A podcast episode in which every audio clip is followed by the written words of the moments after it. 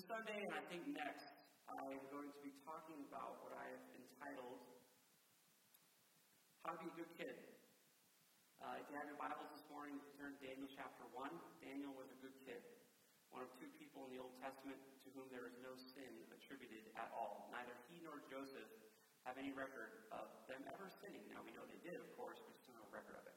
But when it comes to righteous children, righteous teenagers, young 20 somethings in the Bible, it's hard to beat Daniel. And so we'll be taking our text from Daniel chapter 1 today. I'll be covering the entire chapter.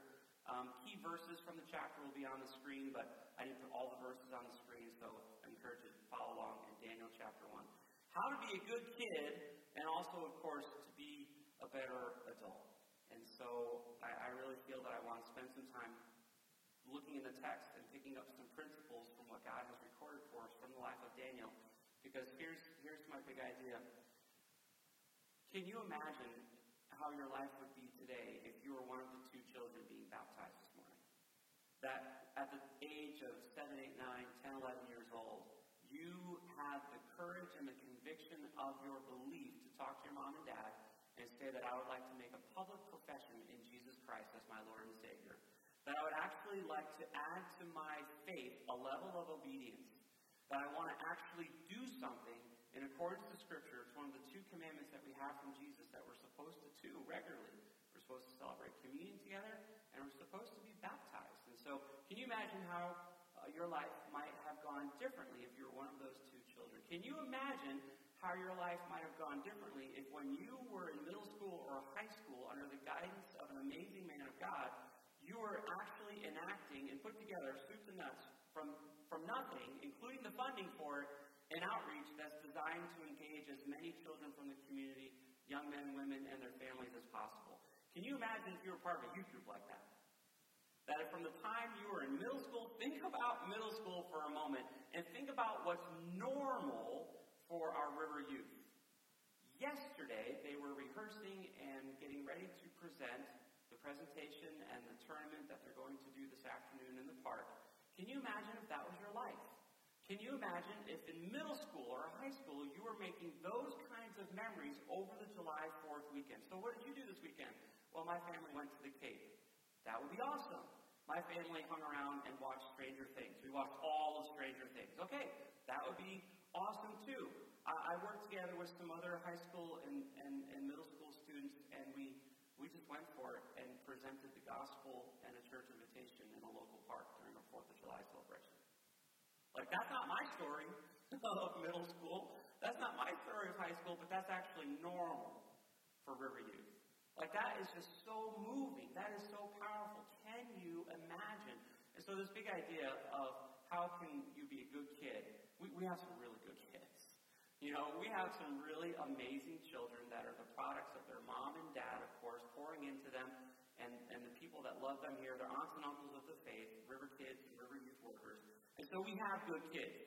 This sermon is not about how to reform the terrors that attend River Church. That's not what this sermon is about at all. This sermon is about how to confirm what we're already seeing in the young men and women of this church just this weekend of, of how we're celebrating uh, what God is doing in our young men and women, and of course, in the process, how to become better adults as well. Beginning in Daniel chapter 1, in verse 1, the text begins In the third year of the reign of Jehoiakim, king of Judah, Nebuchadnezzar, king of Babylon, came to Jerusalem and laid siege to it. The Lord handed Jehoiakim, king of Judah, over to him, along with some of the vessels from the house of God. Nebuchadnezzar carried them to the land of Babylon, to the house of his God, and put the vessels in the treasury of his God. The king ordered Ashpenaz, the chief of his court officials, to bring some of the Israelites from the royal family and from the nobility. Young men without any physical defects, good looking, suitable for instruction in all wisdom, knowledgeable, perceptive, and capable of serving in the king's palace, and to teach them the Chaldean language and literature. And pause there for a moment. I'd like to just make a couple of observations of the text so far. Please understand that the best biblical scholarship that we have, when the Bible says young men that were taken, it means young men. It, it's probably not referring to someone in their late 20s or early 30s. uh, is probably referring to someone in their late teens and early 20s. And so we know that Daniel, as a young man, was uprooted from his home, most likely in Jerusalem, as part of the lower nobility of Israel at that time. And according to the text, we know that he was separated from his family, he was separated from his culture, he was separated from his language, and as the text is going to go on to say, he was separated from his name. That every single thing that he had to pin his identity was radically upended, was radically flipped on its ear.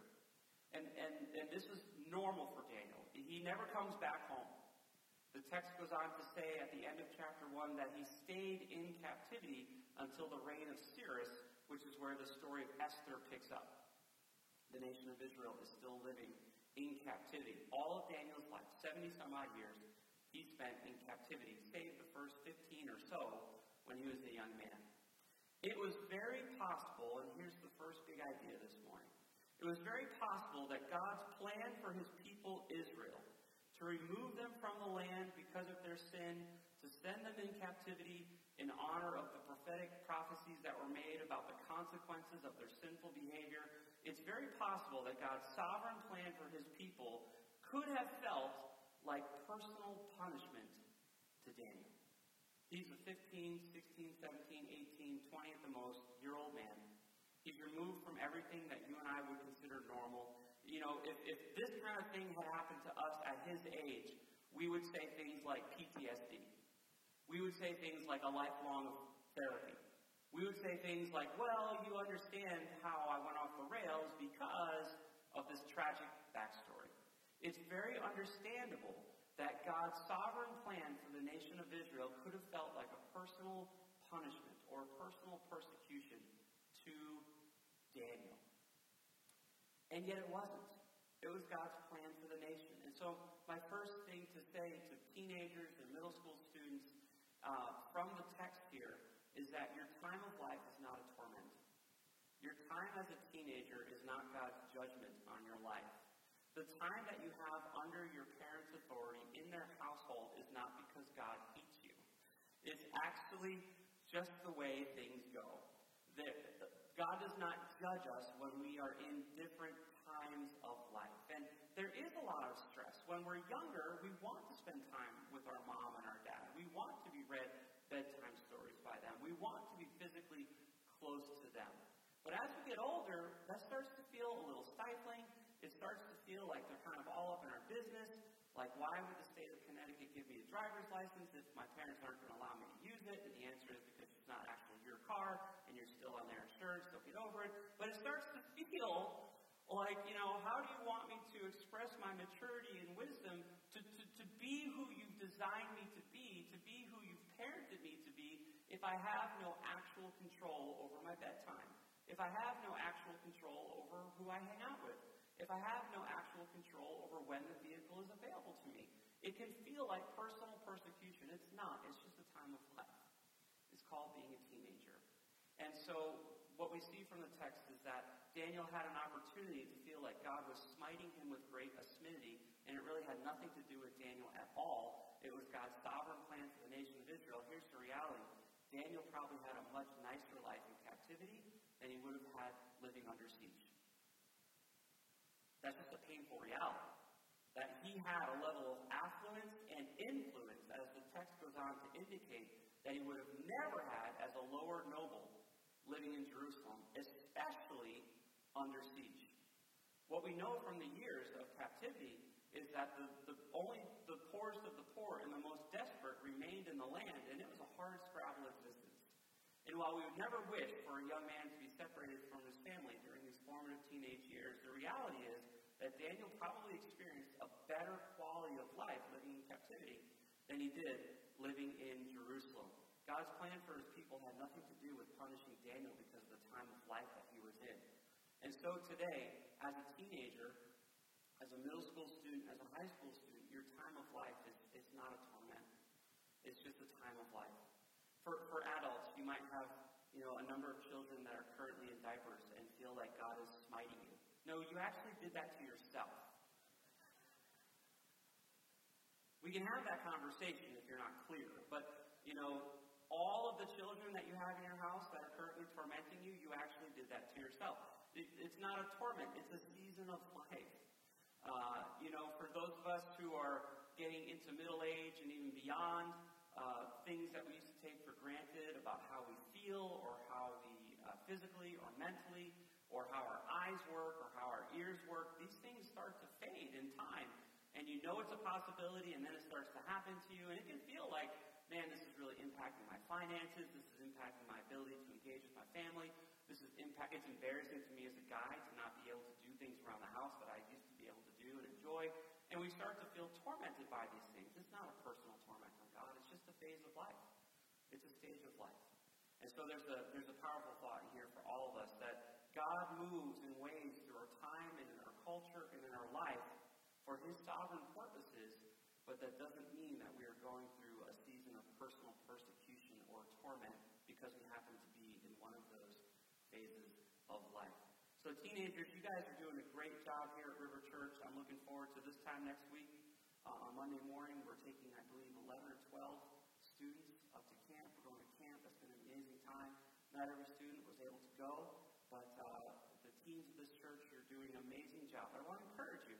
Teen years can be challenging. The teen years can be difficult, but don't view your time as a teenager as from God. Believe it or not, you will be free from your parents before you know it, and you'll be up and running, and you will actually look back with a certain wistfulness and sweetness, and you'll, with greater understanding and wisdom of all the things that your mom and your dad were actually providing for you, that now you're trying to hustle to figure out how to do for yourself.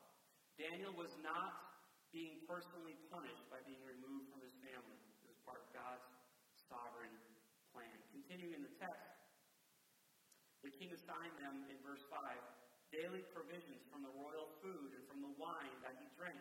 They were to be trained for three years, and at the end of that time they were to serve in the king's court. Among them, from the descendants of Judah, were Daniel, Hananiah, Mishael, and Azariah. The chief official gave them other names. He gave the name Belteshazzar to Daniel, Shadrach to Hananiah, Meshach to Mishael, and Abednego to Azariah. They received names that were reflective of the pagan gods that culture. Bel was one of the gods that was being worshipped in that culture, as was um. And so you can see some of the names were changed to reflect the pagan entities that they were now to honor and glorify. Everything was taken from these young men. Join me in verse 8. However, Daniel determined that he would not defile himself with the king's food or with the wine he drank. I, I want you to understand, in order to, to wrestle with and fully appreciate this next big idea in the text, is that Daniel, like a teenager, uh, you might feel this way, had no control over his life. He was not in control of where he was living. He was not in control of the language that he had to speak. He was not in control of the material that he had to learn and memorize. He could not the internet. He was being designed and trained to be the kind of a guy that when the king had to make a decision regarding the ruling of his kingdom, which at that time was the largest in the known world, the, the king had to be able to access data like this. And by access data, it means actually talk to people who knew stuff. And so the stuff that Daniel had to learn, he had to memorize. He had no control over this whatsoever. There was no referencing of books or the internet. There was referencing of wise people who had been trained with certain knowledge that they were expected to recall at the king's wish and whim. He had no control over that. He had no control of ever going home again. He had no control over his name. The text continues to refer to him as Daniel, but that's a kindness to us. For the rest of his life, he was known as Belteshazzar. And if you go through the book of Daniel, you will see that he continues to be micromanaged throughout the rest of his life. When he prays, how he prays, where he prays. You're familiar with the story of Daniel in the lion's den. It's a, you can call it micromanaging. I guess that's an understatement. And so Daniel had no control over his life. And I think that's the way a lot of us feel when we are younger, as young men and young women. And we may even feel that way as adults to a certain degree as well. But please note what the text says that Daniel determined, Daniel decided, Daniel found a way to obey. He said, You know what you can't do? Unless you're going to force feed me, I am not going to partake in the food that is from the king's table. Thank you, but number one, it's ritually unclean as far as the Jewish culture went. It was not prepared according to Jewish culture. The blood may have not been thoroughly removed from the meat. There may have been types of meat, shellfish and pork and rabbit, that were not allowed uh, for Jews to eat. Uh, it may come from cuts of meat that Jews were not allowed to eat according to the Old Testament law. And at the very least, it was dedicated to one of the numerous false gods that they served in that time and age. And so Daniel said, for a number of reasons, I'm not going to eat from the king's table. Daniel took the one area in his life where he could control and said, with this one area of my life that I can control, I will obey. I will find a way. Change my name, change my language, change the content going into my brain, change my clothes, change the city that I live in, remove me from my family.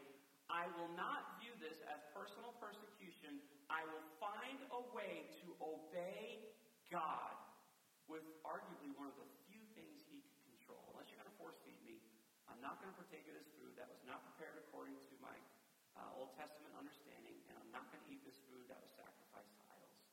And so the text continues. So he asked permission from the chief official not to defile himself.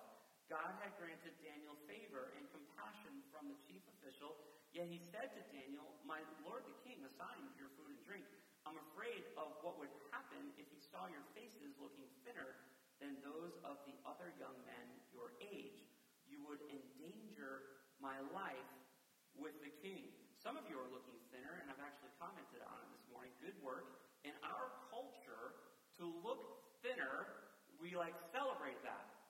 That that's not always the case. In this culture, having a nice, full face, body, figure means that you're not a field worker.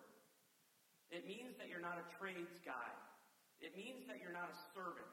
It means that you have the luxury of not exercising physically. It means you have the luxury of not being burnt by the sun. It means of having the luxury of being paid for or sustained for the things that your brain does, not your body. And so a certain something something on your frame meant there was a status. And so to say, my, looks like you've gained a few pounds. This is what they're looking for. This is still true in some cultures today.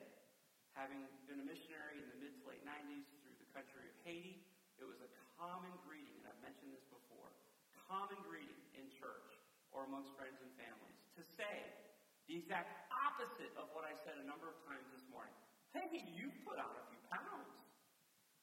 Still happens to this day in Haiti. Why? Because it means you have enough money to feed your family. That you're not scrawny and skinny and sorry. And so I know it sounds strange to our North American ears, but this guy who was in charge of all the young men from Jerusalem, he was looking for a certain, he was looking to see weight gain. He was looking to see a certain plumpness because these guys were being designed to work not in the fields, but with their brains. You would endanger my life with the king. Continuing in verse 11. So Daniel, if I was, if you were skinny, I don't want to come back and see you. Oh, it looks like you've lost some weight. That's just Americans that say that. Nobody else says that. Everybody else wants to see a little something, something. Verse 11. So Daniel said to the guard, whom the chief official had assigned to Daniel, Hananiah, Mishael, and Azariah, Please test your servants for ten days. Let us be given vegetables to eat and water to drink. Then examine our appearance and the appearance of the young men who are eating the king's food, and deal with your servants based on what you see. He agreed with them about this and tested them for ten days. At the end of ten days, they looked better and healthier than all the young men who were eating the king's food. So the guard continued to remove their food and the wine they were to drink and gave them vegetables. I will choose to obey, and arguably the only area, or one of the few areas that I can actually control, I will use it to obey. I will use it to honor God. Interestingly enough, what does the New Testament, what does the Bible say regarding food? About the way that Daniel obeyed God in this particular context. There are people who would advocate for vegetarianism because of this text. There are people, there's the Daniel diet. You can go and do the Daniel diet, eat vegetables and drink water, and you'll probably lose weight. Daniel gained weight on that diet. So think about that before you do the Daniel diet. You might actually gain weight. Uh, what does the Bible say about food and all of the uh, Hebrew laws about food? The answer can be found in Matthew chapter 15, verse 10, in this, what Jesus says. Uh, we know that food is now considered clean because of this statement and others. Jesus says, Don't you realize that whatever goes into the mouth passes into the stomach and is eliminated, the passage goes on to say, but what comes out of the mouth comes from the heart, and this defiles a man. For from the heart come evil thoughts, murders, adultery, sexual immorality, thefts, false testimonies, blasphemies. These are the things that defile a man, but eating with unwashed hands or other kinds of food doesn't defile a man. And so New Testament Christians did not observe the Jewish customs and laws regarding food preparation and food consumption There's nothing wrong with following them. Kosher, we would call it, but it is not commanded of us today. And so it doesn't make any sense for us to, to say, well, I'll just go on the Daniel diet. Uh, that's not actually the point of the text. The point of the text is that Daniel found a way to obey in one of the few areas that he had control of his life. If we are to see the area that we are to control, that we are to obey, we can get a good clue in Proverbs chapter 4, verse 23 for young men and women today. Guard your heart above all else, for it is the source of life. Daniel took control, and here's the principle that we can pull from the text in this part of Daniel's life. Daniel took control and chose to obey of what he was consuming. I just laid out the case. While you could probably say food really isn't the New Testament application for us as a church, because Jesus says it goes in, it does its thing, and it goes out. We could all eat healthier, we get that. But what goes into our heart and what comes out of our heart is way more important than what goes into our mouth. Because what comes out of our heart is a byproduct, What comes out of our mouth is a byproduct of our heart. And so I would say that the big idea is not so much, well, I'm just going to eat vegetables teenager, I'm going to make this decision of faith. You know, my mom and dad can micromanage my whole life, but I can control what I put in my mouth unless they force feed me which they did for a few years of their lives, so think about that. What we did, we can do again if we have to. But it's not so much about choosing to be whatever your special diet is as a teenager, it's more about guarding what is yours to guard. It's more about choosing what we consume, specifically with our eyes and our? We live in a culture where it's not so much about consuming different kinds of food anymore. We see that from the New Testament text. It's more about what we choose to entertain ourselves with. It's more about what we choose to watch. It's more about what we choose to hear. It's more about how we choose to use our screen time. And the big idea here is do not give away what only you can guard. Do not give away what only you can guard. I, I know as a teenager, as a middle school student, as a high school student, you want more and more control over your life. It's encouraging and it's exciting to see from Daniel's life that in the few areas of, of his life where he has autonomy and control, he is choosing to obey God. And I encourage you to follow his example, to be a good kid that way by guarding what you only you can guard. By being very choosy about what you decide to consume. And I'm not talking about junk food. I'm talking about screen time, TV time app time, game time, conversation time, peer time. That you have the right, even under your parents' control, to have a certain degree of autonomy with what you consume with your eyes and your ears. And what I would say from the text is, in that area of your life, choose to obey. Do not give away what only you can guard. Do not create memories for yourself I began this time this morning by saying, speaking to the adults, can you imagine what your life would be like today if you had the memories that you as young people are making today? And there's a certain winsomeness and poignant painfulness to a lot of the adults in the room because they gave away what they should have been guarding. They consumed what they should have chosen to reject. And to this day, there are adults who would look you in the eye That's why I started with that phrase. Can you only imagine if you were the middle school or high school student who was going under the waters of baptism today at the hands of your dad? What if you had that memory as a child? Every adult in the room is like, Dear Jesus, I, know, I claim in faith that I know you brought healing into my life, but wow, I'd love to have my kids be those kids today. Because as adults, sometimes we did not guard what only we can guard, and we consumed what we should not have consumed. We did not choose to obey. In the few areas that we had control, we rebelled. We embraced.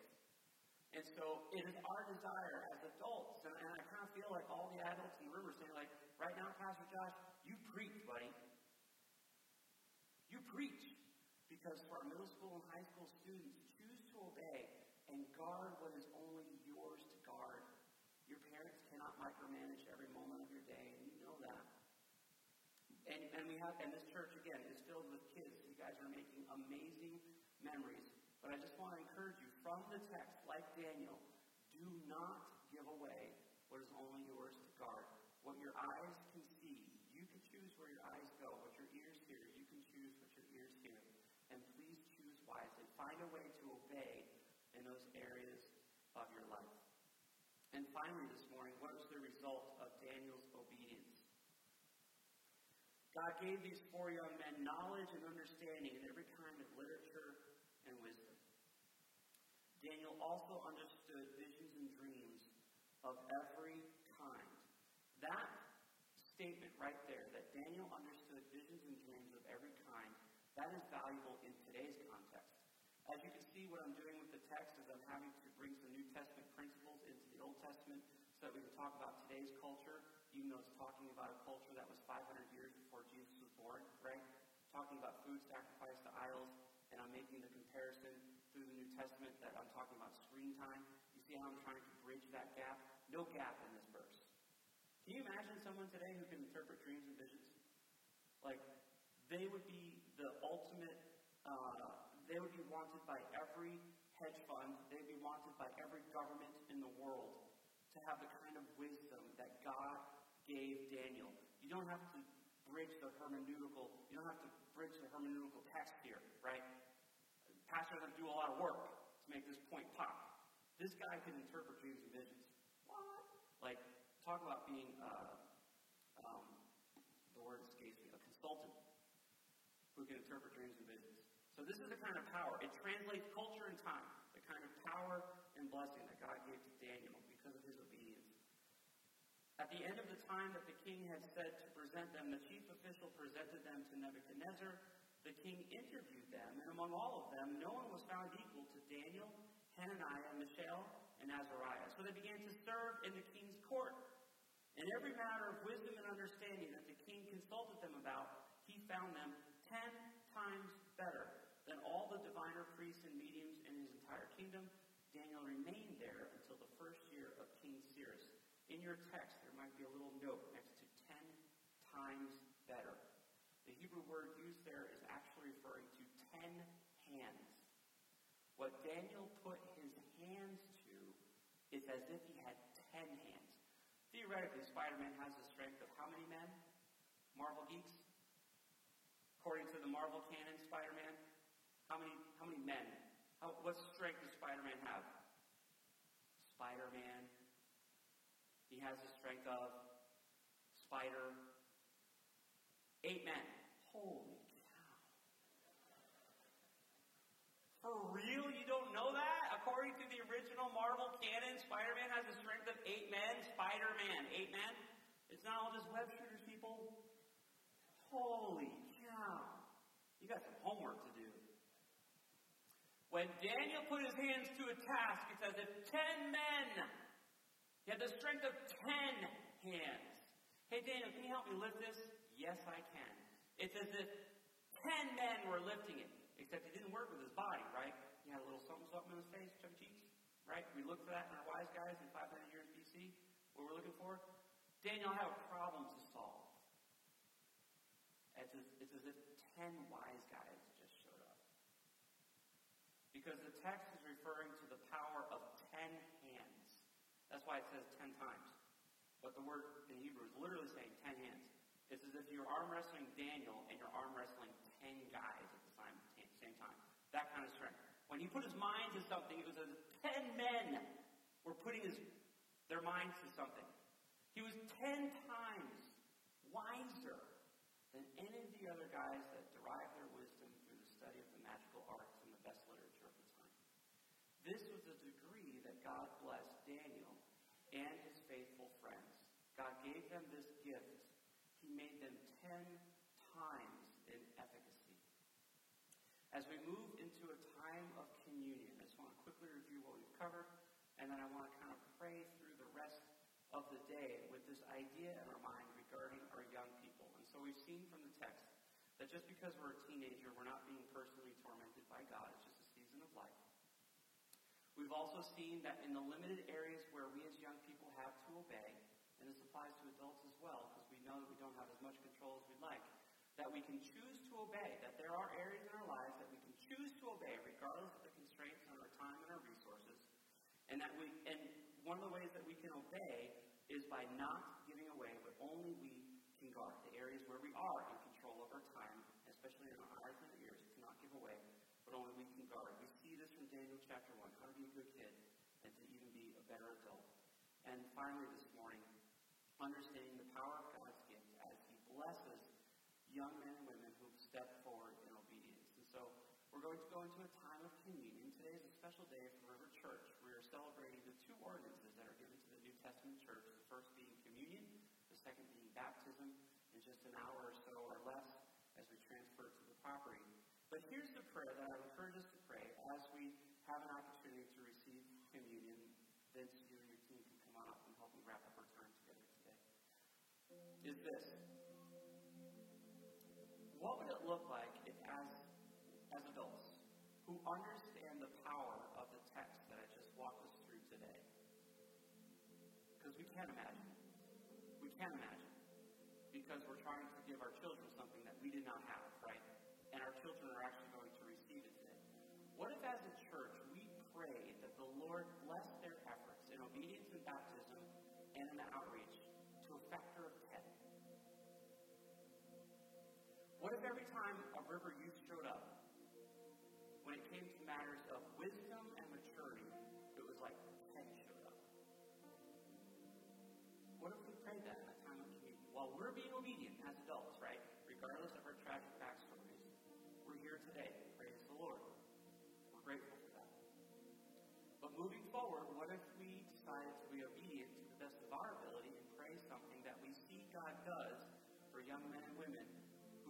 guard what is theirs to guard, who choose to obey in the areas that they can control, and don't consider themselves tormented because they're teenagers? I would humbly submit that that's what we have here today. Have you ever heard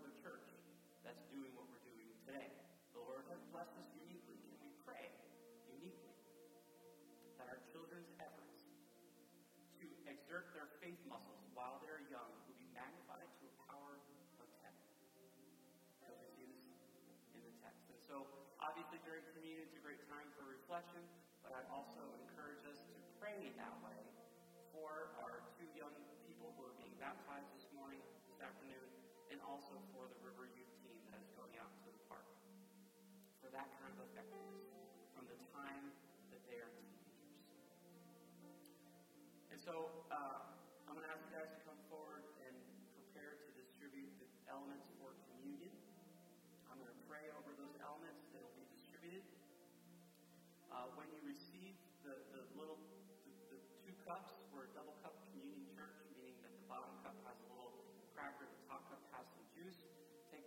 and if you would, just hold the elements until we are ready to receive them together. I'll share scripture and pray. And so we have a time for reflection and confession of sin, and also uh, to pray for the efficacy of our young people as they minister today. If, if you do not know Jesus Christ as your Lord and Savior, it's a very simple decision that changes everything. It sounds like this Heavenly Father, I, like Daniel, I want to make a right decision. I'm a place my faith in Jesus for the forgiveness of my sins, would you save me? Would you bring me into your family? Would you, according to the New Testament text, change my name? Would you change my name? Would you bring me into your family? May I be known by your name and not mine. In Jesus' name, amen. If you prayed a prayer like that, if you have a memory of praying a prayer like that, then I encourage you to receive communion. If you do not have that memory,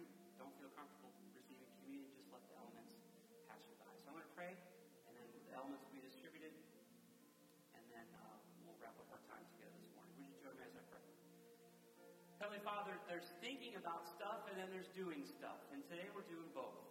And so we have great expectations to see you move as we've been faithful to meet in a church service this morning. Your word says to be found faithful.